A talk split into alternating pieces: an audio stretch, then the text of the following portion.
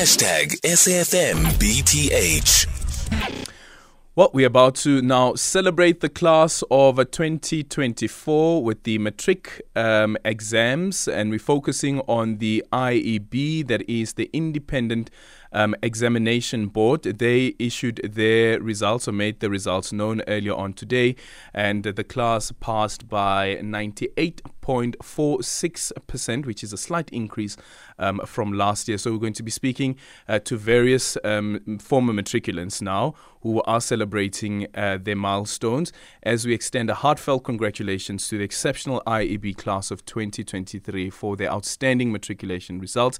A special mention must be made of uh, Joanne Futselaar, who's seven distinctions, um, who has seven distinctions and is the first blind girl to sit the IEB matriculation examination. She's now joining us on the line from St. Mary's School, and after that, we'll be speaking to Joshua Kahn from Reddam House, Bedfordview, and um, Hester Oelofse who got seven distinctions from Saint, Saint Stithians uh, Girls College. She'll be joining us in the next short while. Starting off with your Aunt Joe, congratulations.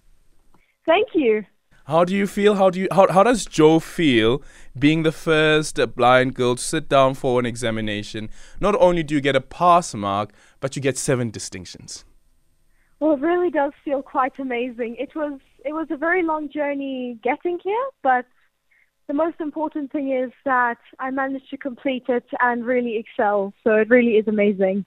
It, re- it really is amazing. Tell us about the work that goes into preparing for an examination of this nature.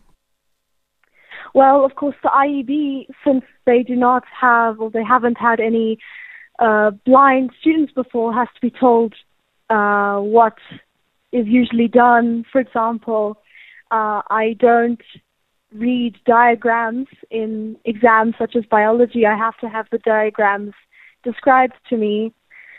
So it's things like that that they just have to be made aware of. And then from my side, in terms of studying, I guess I just study like any other ordinary student. Was that was that difficult for you at all? Because in the statement that has been released by the school, they say that your mum went to the same school and she wanted her daughter to be at an alma mater as well. Um, but then again, getting the teachers um, prepped and ready to actually ensure that your education is um, is not derailed or undermined because of um, because of, of of your visual impairment. So I have a facilitator at school. His name is Mortain, and I could not have done this without him because he's absolutely amazing. He would talk to the teachers about what I needed, prep them, and basically give them all the information that they needed. Then on exam day, what happens? Describe to us how you write an exam. I have a device called a Braille Note, which is basically like a computer but with a Braille keyboard so I can read and write. Uh, the exam is emailed to me in a Word format. I read it, like read the questions, and then answer on that document, and then submit it via email. Who makes sure that you're not cheating? well, it's there very are invigilators, and so there are there invigilators. Are, yeah, there are invigilators, and it is being recorded. And it is being recorded. Okay. Yes. Then the other part is that you were saying that um, ordinarily you because because because of the visual impairment, um, the diagrams have to be explained to you. In examination, how does it work? So instead of being actually given a diagram, I would be given a description of a diagram. For example, if there was a scientific diagram of the heart, then they would tell me relevant details and, for example, which vein was on which side of the heart, and then I would be asked slightly different questions about it. I wouldn't be asked to label or draw anything. Okay, perfect. Well done. Congratulations. What uh, what lies ahead for you? So I'm actually going to the Netherlands tomorrow, where I'm going to be taking a course where uh, they're going to teach me all the skills that I'm going to need to be independent and and and that is what a build up to another course that you that you want to pursue so it's uh, just letting me become independent so I can pursue all the opportunities that I will be given. Yeah. Um, so that's going to be for six months. And then starting in September, I'm going to be studying university in the Netherlands. Okay. Um, and what have you enrolled for? It's a course called European Studies. So we're going to lose you. Yeah, sadly. Are you not going to come back? I'll come back and visit, but I think I think there would be better opportunities for me in Europe to live. Yeah, I really wish that you do come back um, and inspire other people as well. Um, but all the best, Joanne. Well done. Um, you are an inspiration. Well done. I hope that um, your parents are celebrating this milestone as well with you. They are. We're we're having a great time. Thank you. You're having a great time. Okay, and enjoy the Netherlands. I will. Thank you. I think it's very cold that side, so you're gonna miss the warm weather. ah, I like the cold. okay then. no, have fun. All the best, Joanne. Thank you so much. Joanne Futselaar is uh, from St. Mary's School, visually impaired, of course, and uh, she's received, um, secured seven distinctions. Um, the first, a blind. Um, a blind pupil to write um, an examination at the IEB, and there you have it seven distinctions that she has secured. Listening in to this conversation is Joshua Kahn, who has secured eight distinctions at Reddam House in Bedfordview. Joshua, good afternoon. Welcome. Hi. Thanks What- for having me. What, what was this difficult at all? Because um, Reddam High School or Reddam House is always in the news for how its matriculants fare. Um, yeah, it's been a very challenging year. Um, I set the goal a few years ago that I wanted to achieve this and just been working very hard. hmm Was it difficult for you at all, uh, considering, um, of course, that at some point, I think maybe when you were in like grade uh, grade uh, grade ten, uh, we were dealing with COVID nineteen and the impact that COVID nineteen has had on the education system. Was that difficult for you at all?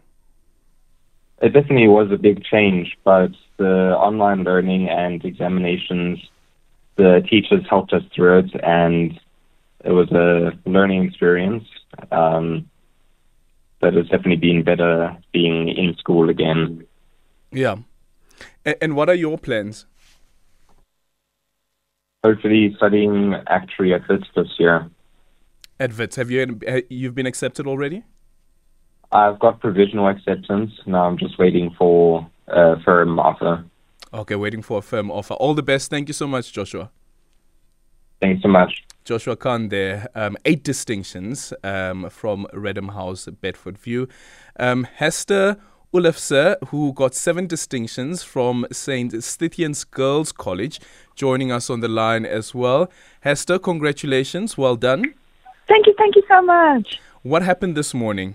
Paint a picture. well, it was very early and we were all very, very tired. And my parents were sitting on the couch with me. And every single message that was coming through, I was jumping out of my seat. My heart was pounding.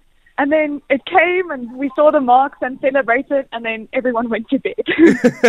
Everyone Yeah. went to bed just like we that. were exhausted. exhausted. Could, could could you even could you even close your eyes, considering that you have your peers as well, perhaps who'd be texting and telling you about how they fared? Yes, no, it was what was very nice is our school posted immediately all of the students who excelled quite a bit. Yeah. And it's wonderful to see all of your friends and people that you know have been working so hard over the past years and just to see that hard work pay off Yeah. and be able to celebrate it with them. And how, how and how were those uh, past years preparing for this big moment? Like I've just pointing out now, of course, the impact of COVID nineteen and how we were used to how learning and teaching uh, would be done was disrupted and changed.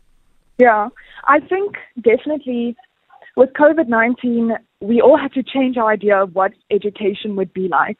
But also, in a sense, I think it made us a lot more adaptable. I mean, so many times during this year, I would think, oh, this is so difficult. I don't know how I'm going to get through this week. And then if you just take a moment to sit, I went through an uh, entire year's schooling online. It can kind of be a bit of motivation to think if you could go through that, there's pretty much nothing you can't do at that point.